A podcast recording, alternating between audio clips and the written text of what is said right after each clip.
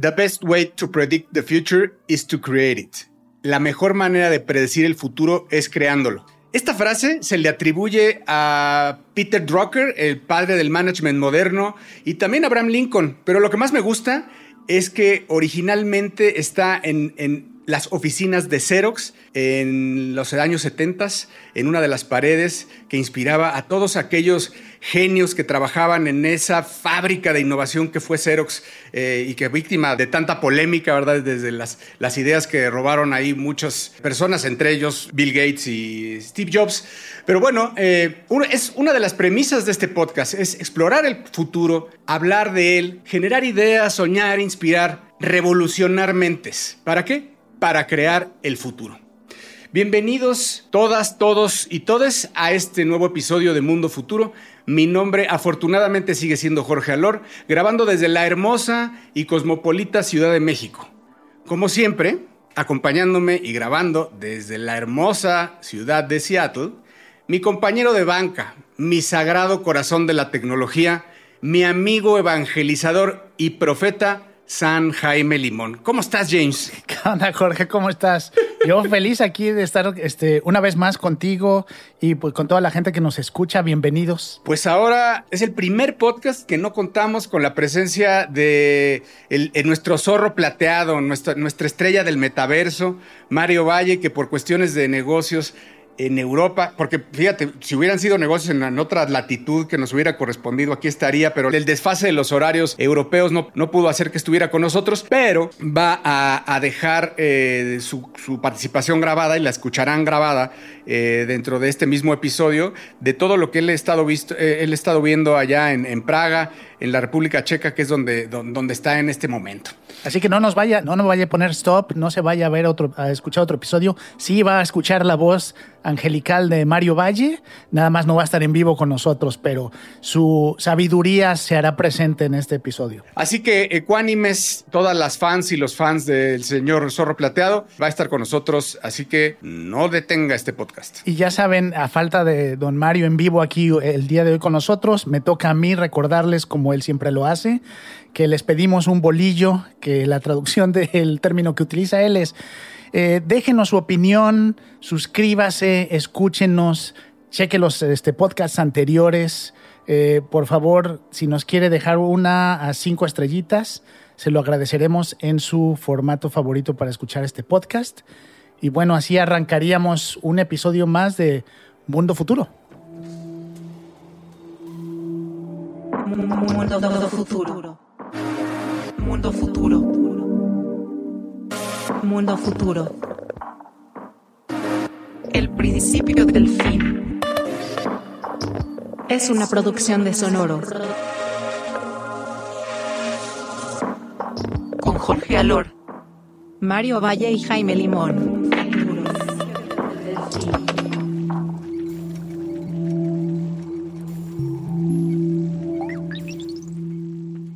Pues esta vez, James, te voy a contar un drama, un drama que me pasó eh, con el tema de NFTs. Pues ya sabes, en, mi curiosidad me metí a, a, mintear, ¿no? A mintear y, pero pues quise hacerlo medio, medio por instinto. O sea, la verdad es que no me, no me puse a estudiarle ni, ni nada, sino que vi un proyecto que me llamó muchísimo la atención que se llama Metastars, eh, que, como ustedes saben, pues no es un proyecto de, más bien, no es, no es comprar el arte como tal porque me gusta, está, me gustaba el arte porque estaba, estaba basado en, figuras de Daft Punk, eh, eh, más no es un, no, no está avalado por Daft Punk, está inspirado en Daft Punk y me gustó mucho el arte que estaban dando, pero me gustó más la propuesta de valor que había detrás, ¿no? Para los que, los que nos están empezando a escuchar, recordemos que los NFTs empezaron siendo arte, pero hoy en día es una eh, propuesta de valor que hay y es una forma de apoyar esas propuestas, de apoyar esos DAOs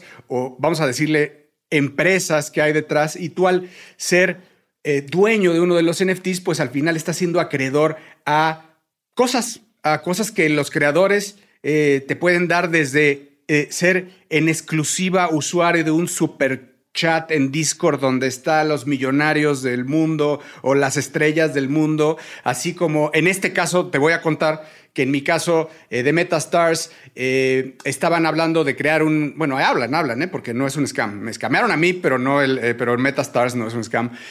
Hablan de crear un mundo en metaverso, tener festivales que, que, que, sucedan ahí, DJ, DJ sets, etc- etcétera. Un tema de entretenimiento, voy a decirle un poco de entretenimiento en vivo, pero vía metaverse. Entonces me llamó mucho la atención. Y le entré a mintear. Y la verdad es que pues ya empecé a ver, es la locura, porque empezaron a, hay un reloj, un contador y empiezan a decir, perdón para todos los que, los, los que ya son minteadores profesionales, este, una disculpa de antemano, pero pues lo quiero decir, sé que el 95% de las personas que nos, que nos escuchan seguramente no han minteado, entonces esto que les estoy diciendo... In- incluyéndome a mí. Incluyéndote a incluyéndome ti, incluyendo a ti, que espero que les sirva.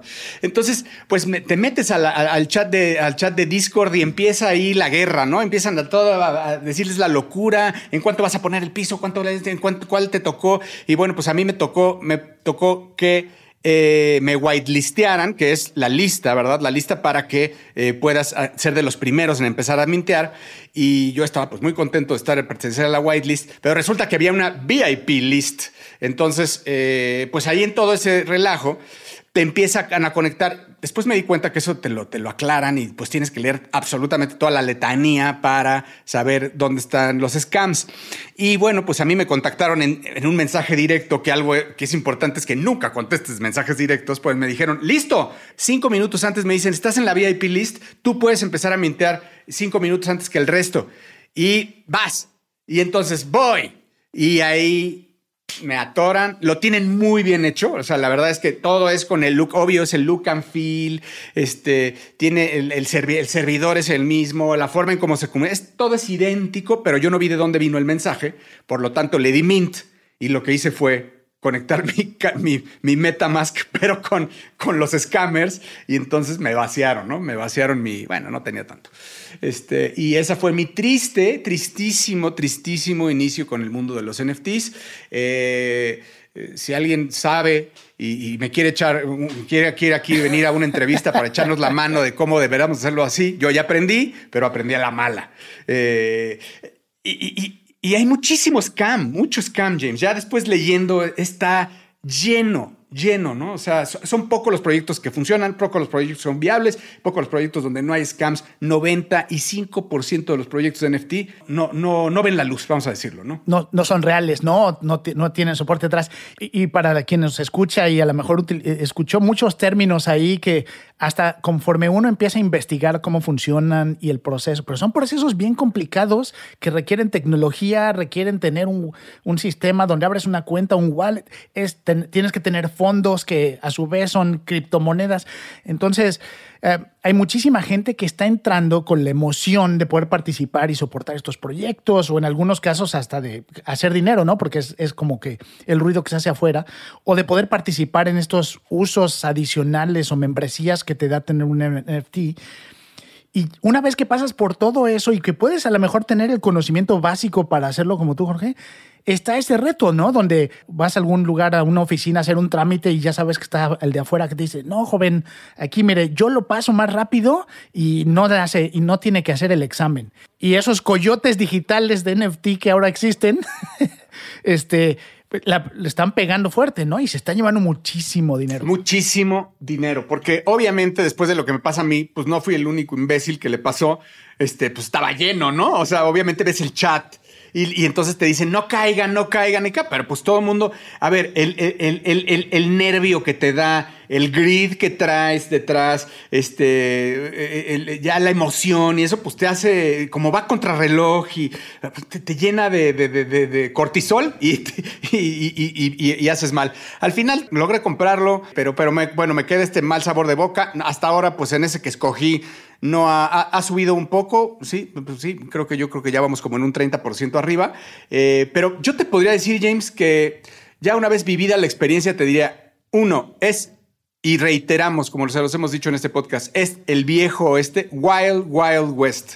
Así como había en el Wild Wild West tierras, oro, mi- minería, metales preciosos, etcétera, también había, te mataban por la espalda, te había, te mataban de un flechazo, te traicionaban, había enfermedades. Te vendían pirita diciéndote que era oro. Totalmente, Sí, no. totalmente. Así y- estamos ahorita. Así estamos. Ese es, es Wild Wild West. Y si tuviera que describirlo de una forma, es fricción al mil por ciento. Es fricción. Lo, tú lo dijiste ahorita.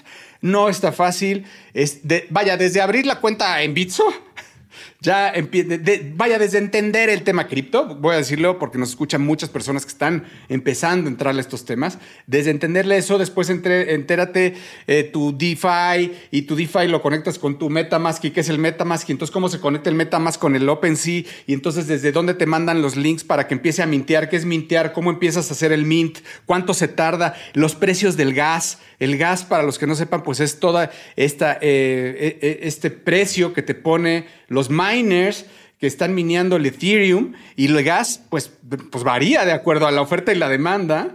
Y a mí me tocaron precios altísimos de gas. Incluso tuve que ponerle más, más dinero a mi MetaMask porque no me alcanzaba, para, no me alcanzaba el gas para mintear. Y, el tema que tienes ahí es que la promesa esta de comprarle directo el arte o participar en un proyecto directo, el, el usuario o el consumidor con el creador, pues está la promesa ahí, pero no es la realidad hoy, porque justo lo que acabas de decir, Jorge, hay una cantidad de intermediarios y de procesos que además muchos están estableciendo, ¿no? Y además, y algunos este, proyectos tienen un sistema diferente o usan una moneda diferente, entonces te tienes que informar muchísimo hay mucho riesgo.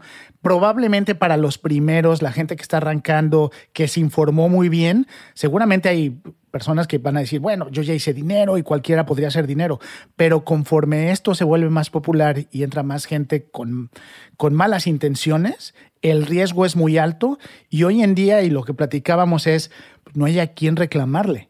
No hay una legislación. Eso es in- eso, eso que estás diciendo es fundamental. Y ya, al- de verdad, cuando me sentí escameado, pues ya realmente lo que hago es yo tratar de decírselo en un podcast que afortunadamente tenemos para que mucha gente se entere, pero no hay nada que hacer. Es blockchain, es no hay nada que hacer, ni a quién reclamarle, ni a quién demandar. No hay nada que hacer. ¿no? Entonces, creo que tienes toda la razón. La moraleja es investiguen muy, muy bien los proyectos. Eh, claro que mientras más sólidos son los proyectos, más alto es su precio de salida, más gente hay detrás y todo se vuelve, se convierte en una ola también, ¿no? Y mientras menos conocidos o estén con menos endorsement, vamos a suponer menos apoyados los proyectos, pues son más baratos, pero tienes muchísimo más riesgo, ¿no? Entonces sí, hoy en día es el viejo este, es la jungla, hay mucha fricción, ahí hay oportunidad, sin duda James, se está moviendo algo bien fuerte. Yo sí creo que se está moviendo algo y que es algo que llegó para quedarse. No hay hype, o sea, hay hype, pero hay gente ya haciendo dinero. Ya hay gente flipeando NFTs, haciendo mucho dinero, eh, y, pero sigue siendo una muy, muy, muy, muy pequeña parte de la población mundial. Sí, sí, y cuando entras a ver los detalles de cuánta gente realmente está haciendo las transacciones y cuánta gente está haciendo dinero, como tú dices, es, es muy poca gente. La verdad, gracias por compartirnos, porque a veces es difícil el, el aceptar que alguien que conoce de tecnología pueda caer en esto, pero como tú dices, cualquiera, por el nivel de complejidad y todos los factores que hay en el proceso, es bien fácil que alguien pueda caer en esto, ¿no? Y, y ¿sabes quién está de acuerdo contigo? El gobierno chino.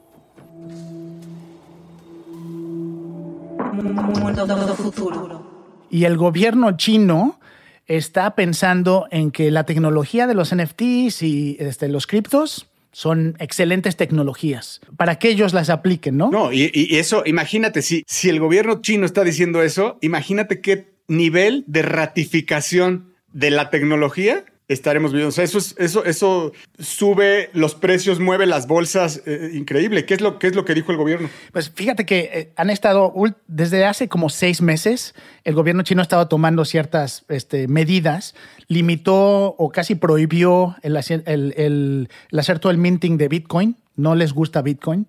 Eh, los NFTs tampoco están au- autorizados, de hecho este, se pidió que no se generan este, NFTs y algunas compañías locales allá, muy conocidas, ¿no? Alibaba o Tencent, empezaron a hacer algo como NFTs, porque no se querían quedar atrás, obviamente, pero eh, no les llamaban NFTs, eran como coleccionables.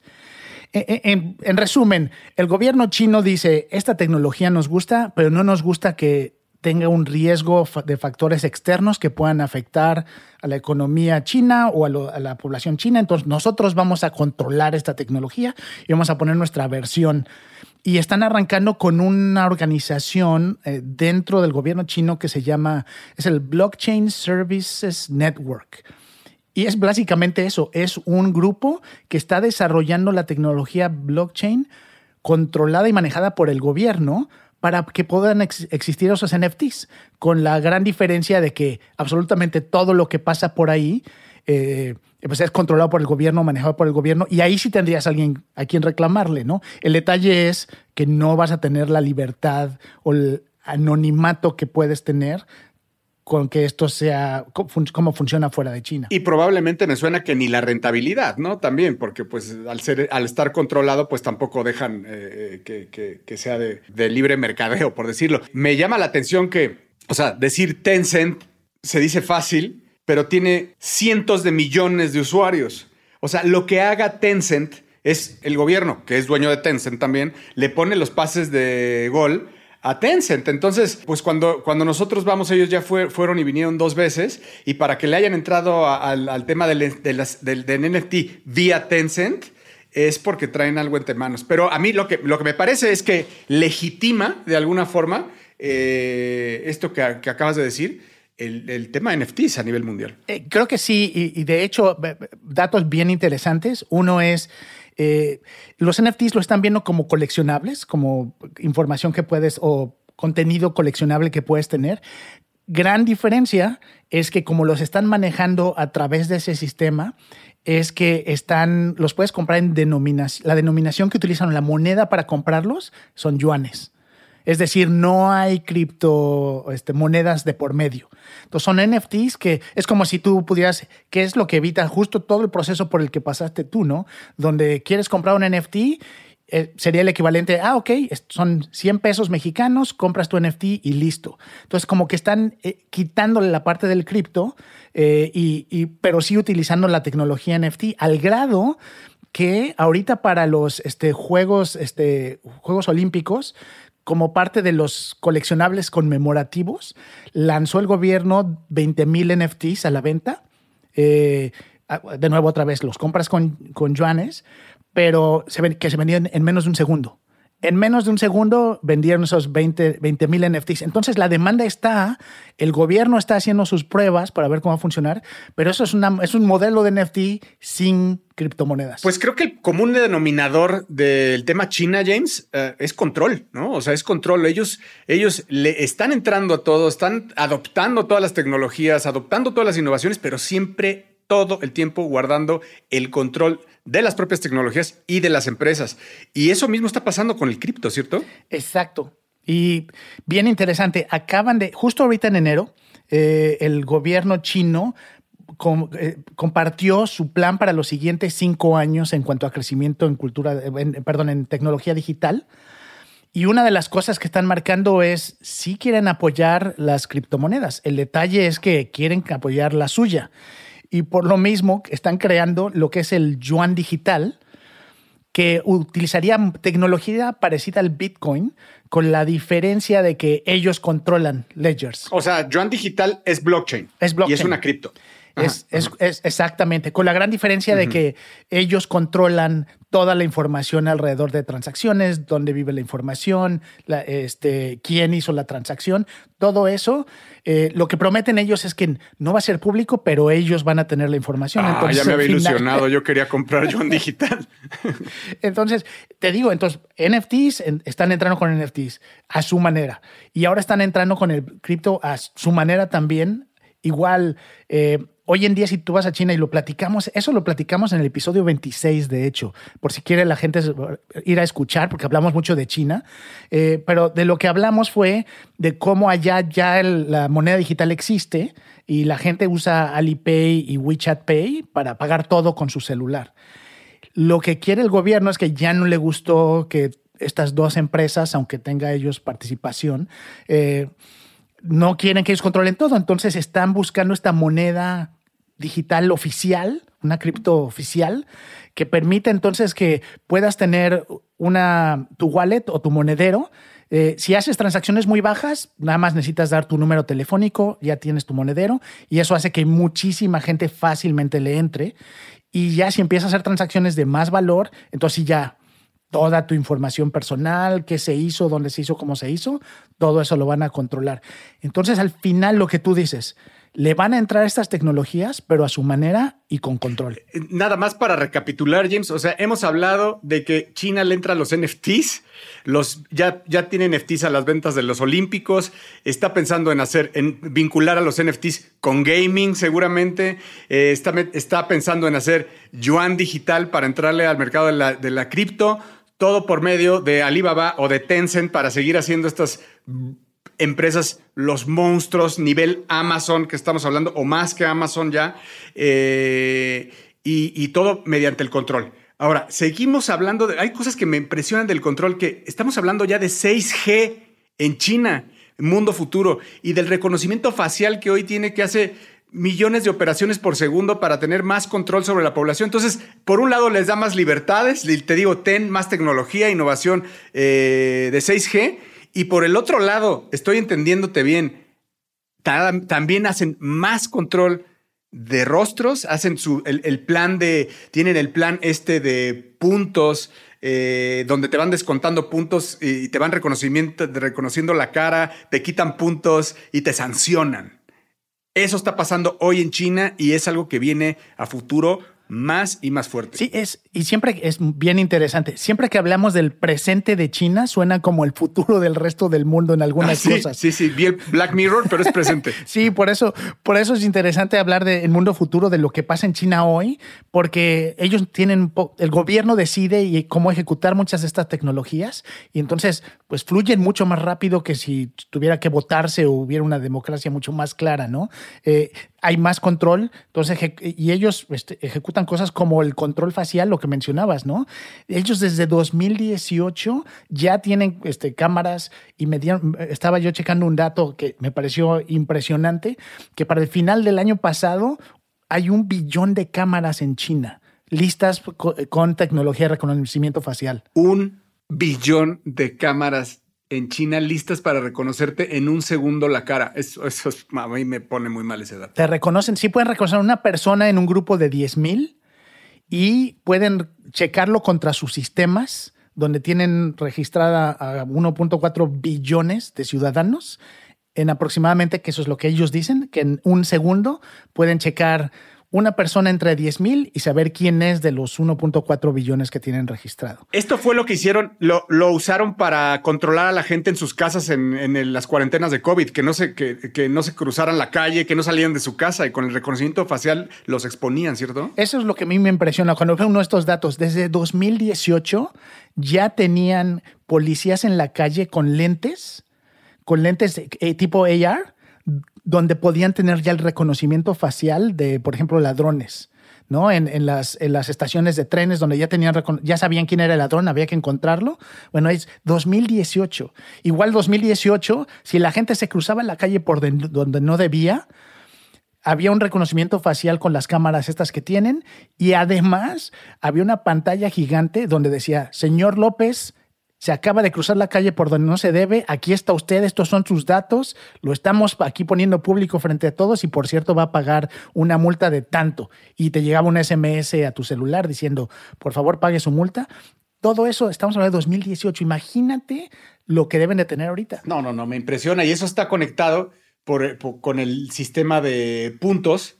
Eh, que tienen para los, para los ciudadanos, ¿no? Que está eh, linkeado ahí este, junto con un, un código civil que empezó en la, en la ciudad de Suzhou y que ahora se ha ido, ha ido proliferando en todo China, que es como el, capítulo de Black Mirror, en donde eh, es un sistema de puntos, en donde te acuerdas que va una, una chica a una boda y entonces va perdiendo puntos, y China para rápido lo, aplicó, y hoy en día, pues el reconocimiento facial, junto con 6G, junto con el nosedive, o como se llama el sistema de puntos de, de China, en donde las sanciones son que no puedes usar eh, cosas de gobierno. O sea, no puedes tener acceso a servicios, no puedes subirte al camión y no puedes subirte a, los aviones, a los trenes. Entonces, pues si te portas mal, a caminarle, papá. Pierdes derechos, ¿no? Eso es lo que está Muy cañón, que puedes perder derechos. Y, y creo que ahí es donde al final eh, poder platicar de estas cosas nos da una idea, porque obviamente los países, los demás países están tomando nota, ¿no? De lo que va a pasar en China.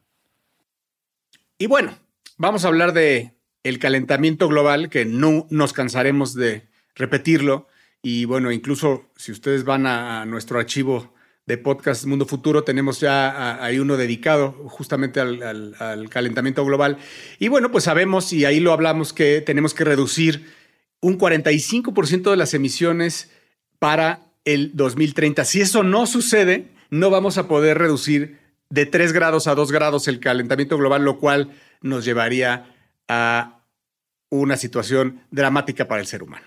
Entre las cosas que podemos hacer es comprar menos carne, menos leche, queso, productos, alimentos en eh, general en, animales, eh, conducir eh, vehículos eléctricos o tener acceso a energías limpias o pues podemos andar en bicicletas, sacar la ropa al sol y no usar secadoras eléctricas, etcétera. Hay muchas cosas que podemos hacer para reducir la huella de carbono, entre ellas entre ellas es una muy conocida que es plantar árboles, ¿no? Porque los árboles son conocidos eh, como, como un, una gran pulmón, un gran pulmón o, un gran eh, filtro de las emisiones de carbono. Entonces, eh, en ese, me encanta lo que voy a decir porque vamos, a, vamos a decir que habíamos dicho que confiemos en la tecnología para, este, para, para estos temas de calentamiento global porque también, también hay una contribución. Y esta empresa se llama AirSeed. Airseed Technologies. Y lo que hace James es un drone, este, tienen drones grandes, porque no es el drone, no quiero que se imaginen a los, drones de, de, fotografía. Este drone es un drone como de un metro, metro y medio de, alto. Y lo que hace el drone funciona bajo una, un software de, que, se, que funciona por medio de un GPS y de inteligencia artificial para reconocer las áreas en donde se necesita plantar árboles.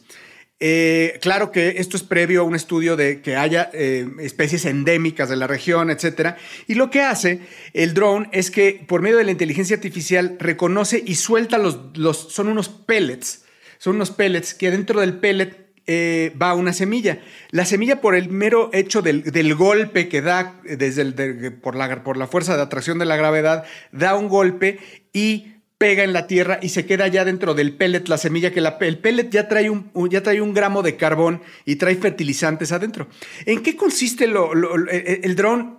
Sabe dónde dejó determinado tipo de, pellets y lo que hace es regresar a los, a los días siguientes a regarlos con agua y a ponerles fertilizante exactamente donde, donde va. Ahora, imagínate que esto permite que se pueda, que se pueda sembrar 25 veces, no 25%, 25 veces más árboles que lo que se plantan hoy en día, que es uno de los, de, los impedimentos, que es lo, lento que va la, la plantación contra lo rápido que va la deforestación. Eh, entonces, eh, imagínate que esto puede plantar hasta 40 mil eh, drops diario con una tasa de efectividad del 80%, que es muchísimo, ¿no? O sea, es, es muchísimo. Cada pellet, como les decía, tiene un gramo de carbón y, nutrientes y queda protegido dentro del pellet para que la plantita, no, bueno, para que la semilla no quede también a expensas de aves, ¿no? O de, o de algunos animales. Eh, se pretende plantar para el 2023, o sea, esta empresa, solo esta empresa pretende plantar para el 2023 100 millones de árboles por año, lo cual es una de esas noticias que me llenan de esperanza y, me, y recobro la fe en la humanidad. Sí, súper, súper necesario, ¿no? Súper necesario poder empezar a utilizar la tecnología así. Y fíjate que ya habían intentado varias universidades crear robots que hicieran más o menos esa misma función, pero el reto que tienes es cómo llegas a las zonas donde tienes que llegar y cómo lo haces masivo. Y este dron que estás platicando tú, pues obviamente es el, que resuelve eh, ese, ese, ese reto, ¿no? El poder llegar a la mitad de un bosque, el detectar desde arriba, el, el manejarlo vía GPS y creo que eh, entre ese tipo de soluciones, más las nuevas tecnologías que hay en cuanto a eh, esas mismas semillas, ¿no? O, esas este, combinación de semillas, los pellets, la combinación de semilla más probablemente abono, más todo eso, eh, cada vez tenemos mejores tecnologías que están permitiendo que la, lleguemos a esos porcentajes. 80% de efectividad es altísimo. Altísimo. Pero fíjate, cuando dices el número, eh, cuando hablamos del número, 100 millones de árboles al año que podría plantar esta empresa y dices, 100 millones de árboles, árboles, ya chingamos. No, no. No. ¿Sabes cuántos árboles en un año perdemos? 15 billón. Son 15 mil millones de árboles que se pierden entre eh, maderas, agricultura, deforestación, deforestación natural y incendios forestales. Entonces, eh, o sea, que, vaya, se, oye a nada lo que puede hacer esta empresa. Necesitamos muchas empresas como esta, muchos gobiernos que le compren. Y nosotros que vivimos en esta zona eh, totalmente rodeada de árboles, igual, por ejemplo, Mario, en, California, donde cada año estamos viendo deforestación por incendios, ¿no? Y de nuevo, todo esto conectado, como decías tú, el cambio climático. Eh, no hay planes claros porque no se esperaba que esto sucediera a esa escala, para reforestar. Entonces necesitamos este tipo de soluciones. Si no, no vamos a poder, eh, en algunos casos, eh, va a tomar, no sé, cinco años si utilizamos las tecnologías que tenemos hoy para empezar a poder resolver esos, esos incendios. Imagínate, o sea, vamos a suponer que surgen más empresas como estas o, o esta empresa crece a nivel global y entonces van a plantar mil millones de árboles. Esos mil millones de árboles, pues les requiere 10 años crecer, ¿no? O sea, 10 años, en 10 años ya no llegamos a la meta del 2030, ¿no? Apenas es, momento de actuar hoy, ahora, ¿no? Es, es, la tecnología que nos falta para el mundo futuro, algo que acelere el crecimiento de las plantas. Ahí ya tenemos una, por si alguien quiere invertir en una startup o algo así, científica, ahí vamos. Así es, así es. Échale un ojo, échale un ojo. Airseed Technologies, empresa australiana increíble que reúne todos los elementos para ser una empresa hermosa y un tema de innovación admirable. Y ahora pues damos pie a la cápsula de Mario Valle que nos estará hablando de cómo le fue en su viaje de negocios en Europa, en especial en Praga, desde la República Checa, nuestro zorro plateado, nuestro estrella del metaverso, Mario Valle. Adelante Mario. Futuro. Mis queridos carnales, Jorge, Jaime, Emilio, primero que nada les mando a ustedes tres un saludo enorme desde una muy fría Praga. Y segundo, y no menos importante, un abrazo auditivo para toda la elegantísima, dignísima y verdaderamente valiosa audiencia de este podcast Mundo Futuro.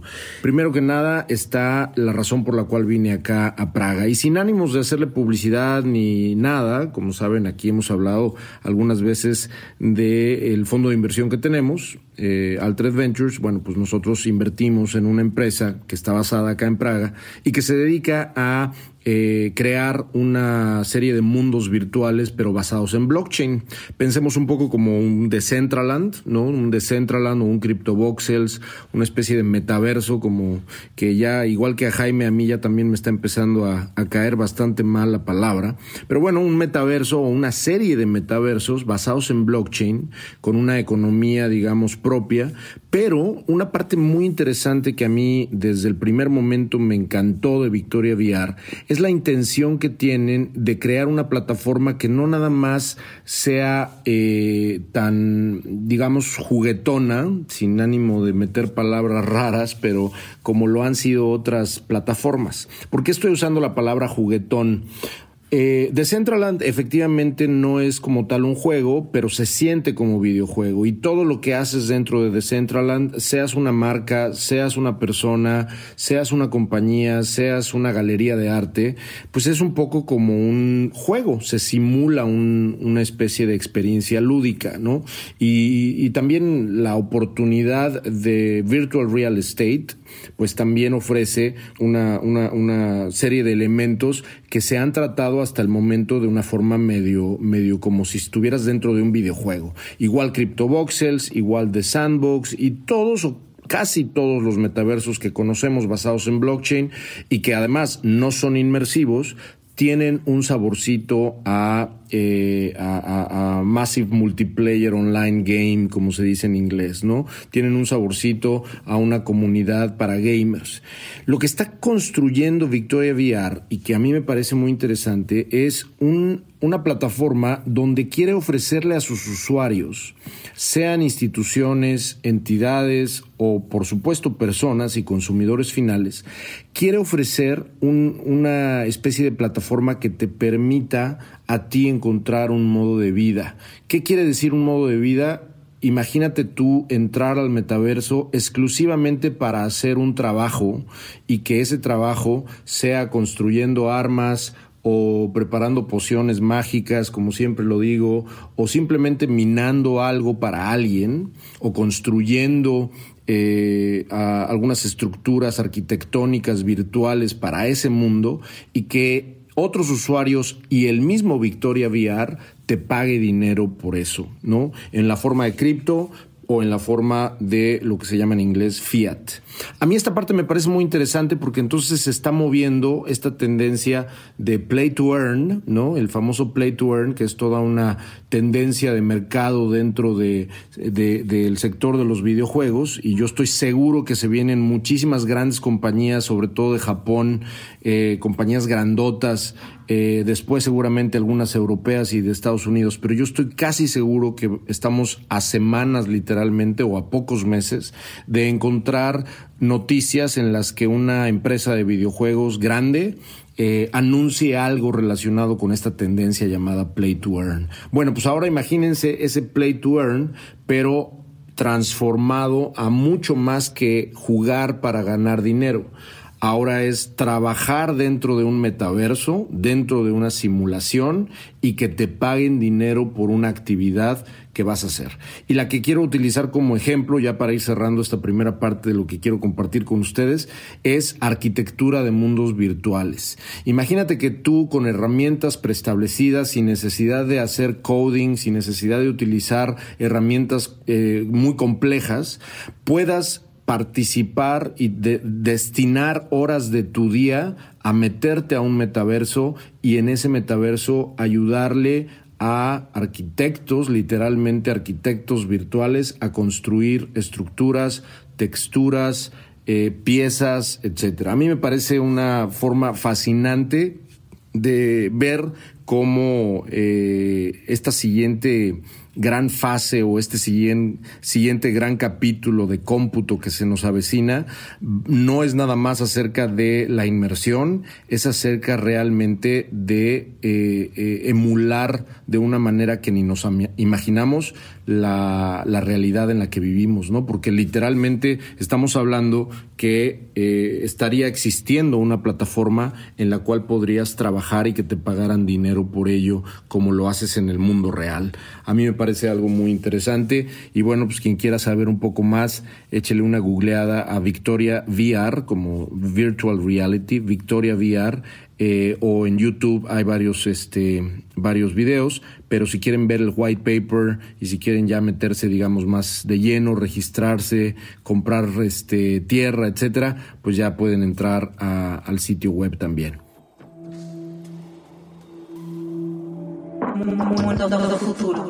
Bueno, y pasando al otro, al otro tema, que es un tema muy rápido, pero que también me encanta, es un tema que lo platicamos al momento de, de prácticamente iniciar Mundo Futuro, y es la tendencia de la posibilidad tecnológica de bajar la información que tienes en el cerebro, y no solo eso, sino el modo en el que piensas a una computadora. Esto suena a ciencia ficción absoluta y sin embargo ya hay muchos estudios, hay uno en particular que me llamó la atención, que es uno eh, liderado por un señor llamado Henry Markram. Eh, este equipo se llama Blue Brain Project. Eh, y depende justamente de la Universidad de Stanford, donde se están viendo avances para emular una cosa que se llama el neocortical column, que es una serie de complejas como layers de tejido, ¿no? Como fases de tejido eh, celular del cerebro que efectivamente son muy importantes a la hora de, eh, funcionar eh, cuando pensamos, ¿no? Hoy en día, la capacidad de cómputo que se necesita para emular un cerebro humano es, eh, no existe, no existe.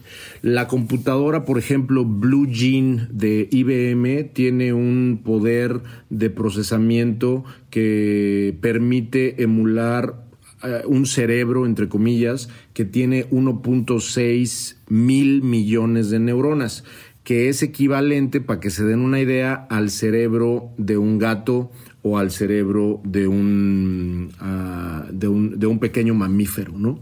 Eh, pero bueno, independientemente de que no sea todavía algo posible para aplicar a humanos, ya existe la tecnología de cómputo que puede recibir y procesar cómo funcionan 1.6 eh, mil millones de neuronas en, una computadora gigantesca como la Blue Gene.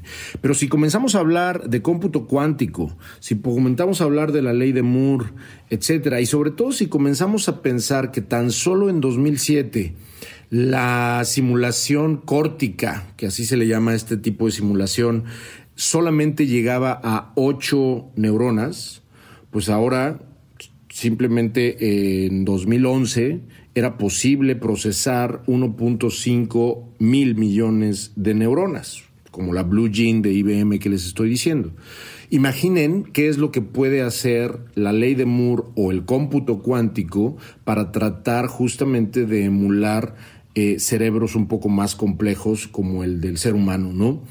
Esto en conjunto con tecnologías como el MRI, de escaneos eh, cerebral que nos permite ver eh, de manera compleja en distintos comportamientos y en distintas situaciones cómo funciona el cerebro humano, está permitiendo entender a los científicos, por, por ejemplo, cómo fluye la sangre en ciertas áreas del cerebro cuando estás asustado, cómo fluye la sangre cuando estás concentrado o concentrada. Y esto le va a permitir a todos estos científicos que están tratando de dilucidar cómo bajar, digamos, la tecnología eh, y tener la tecnología para emular y, literalmente que seas capaz de transferir tu conciencia, y si no tu conciencia, por lo menos las redes neuronales y la, la serie de impulsos eléctricos que conforman tus pensamientos y tus memorias a una supercomputadora. Si pensamos en el futuro lejano, si pensamos en 50 años, eh, en 30 años, yo no creo que vaya a llevar más de eso, incluso me atrevo a decir que en unos 10 o 20 años nos vamos a llevar un sustito alrededor de todo esto, pero imaginen que el poder, el poder de procesamiento y el poder de acumulación de datos en un solo lugar eh, sea lo suficientemente poderoso para emular eh, a un cerebro humano. Yo creo que nos estamos acercando a un mundo futuro muy interesante y sin duda hablaremos más al respecto de esta tecnología. Eh, extraño mucho a Jorge y a Jaime para poder escuchar sus puntos de vista alrededor de esto, pero bueno, esta fue mi participación. Les mando un saludo a todos y todas. Eh, acuérdense de echarnos un bolillo, suscribirse y nos vemos en la próxima. Pues interesante, sin duda siempre interesante lo que, lo que nos dice San, San Mario Valle. Y bueno, James, pues con esto llegamos al fin de este episodio. Te agradezco mucho. Un placer, como siempre, por favor, eh, les recuerdo el bolillo Acuérdense suscribirse al podcast, mándenos sus comentarios, déjenos reviews, no solo las estrellitas, díganos qué piensa, si le gusta, no le gusta, si lo aburrimos, si nos escucha cuando sale a correr o para poder irse a dormir, díganos. Por cierto, déjame contarte algo que no sabes. Hay una fan del programa y amiga que se llama Carla, Carlita Pérez Gil, que tuvo un tema de salud bastante complicado y que como una guerrera se repuso, estuvo varios, varios días en el hospital y me estaba diciendo que escucha todos y cada uno de los programas y que fueron una fuerza importante que, que, ella usó para su recuperación, su entretenimiento, con todo el tiempo que estuvo en el hospital. Y yo quería, quería decirle que le iba a hacer una mención especial en este programa, agradecerle y que estas cosas, James, eh, cuando nos dan ese tipo de feedback, hace que todo este esfuerzo que nosotros hacemos con mucho cariño y sin ningún fin valga la pena. Sí, muchísimas gracias por compartir Y al final les agradecemos que nos regalen su tiempo y que la pasen aquí con nosotros. Este, muy agradecido siempre. Gracias y hasta la próxima. Esto fue una producción del señor Emilio Miller, que está del otro lado de los micrófonos. Y bueno, pues agradecer al señor Jaime Limón, Mario Valle, su servidor Jorge Alor. Nos escuchamos en el próximo episodio de Mundo Futuro, el principio del fin.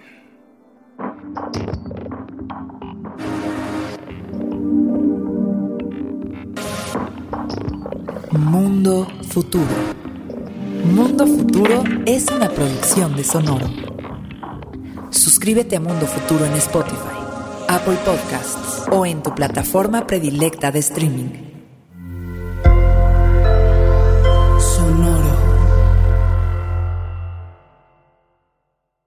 Hello, it is Ryan, and I was on a flight the other day playing one of my favorite social spin slot games on chumbacasino.com. I looked over the person sitting next to me, and you know what they were doing? They were also playing Chumba Casino. Coincidence? I think not. Everybody's loving having fun with it. Chumba Casino is home to hundreds of casino style games that you can play for free anytime, anywhere, even at 30,000 feet. So sign up now at chumbacasino.com to claim your free welcome bonus. That's chumbacasino.com and live the Chumba life. No purchase necessary. Group. Void were prohibited by law. See terms and conditions. 18 plus.